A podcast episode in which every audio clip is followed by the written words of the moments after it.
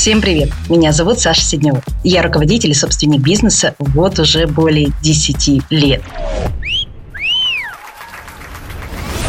И уж кому как не мне знать, что на работе часто происходят ситуации, откровенно мешающие нам нормально работать.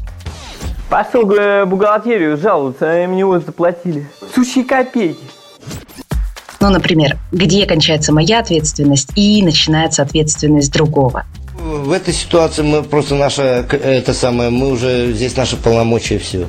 А как себя вести, если назревает конфликт с начальством? Как реагировать на непонятные нападки коллег? Что делать, если ты уже не укладываешься в восьмичасовой рабочий день и берешь работу на дом? А еще иногда кажется, что твой коллега откровенно страдает какой-то фигней вместо работы. Знакомо, правда?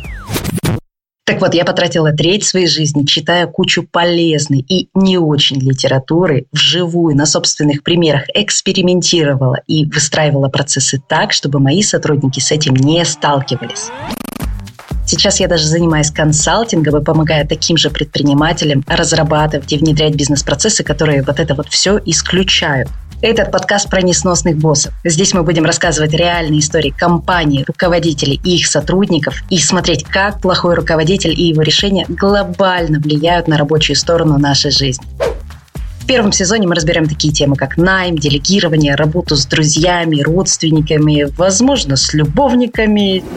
Oh my системный менеджмент, шантажи, увольнение, работа на удаленке и многое другое. И в каждом выпуске мы будем делать анализ, а что можно было бы сделать, чтобы такого не происходило, и как из ситуации выйти, если она уже случилась.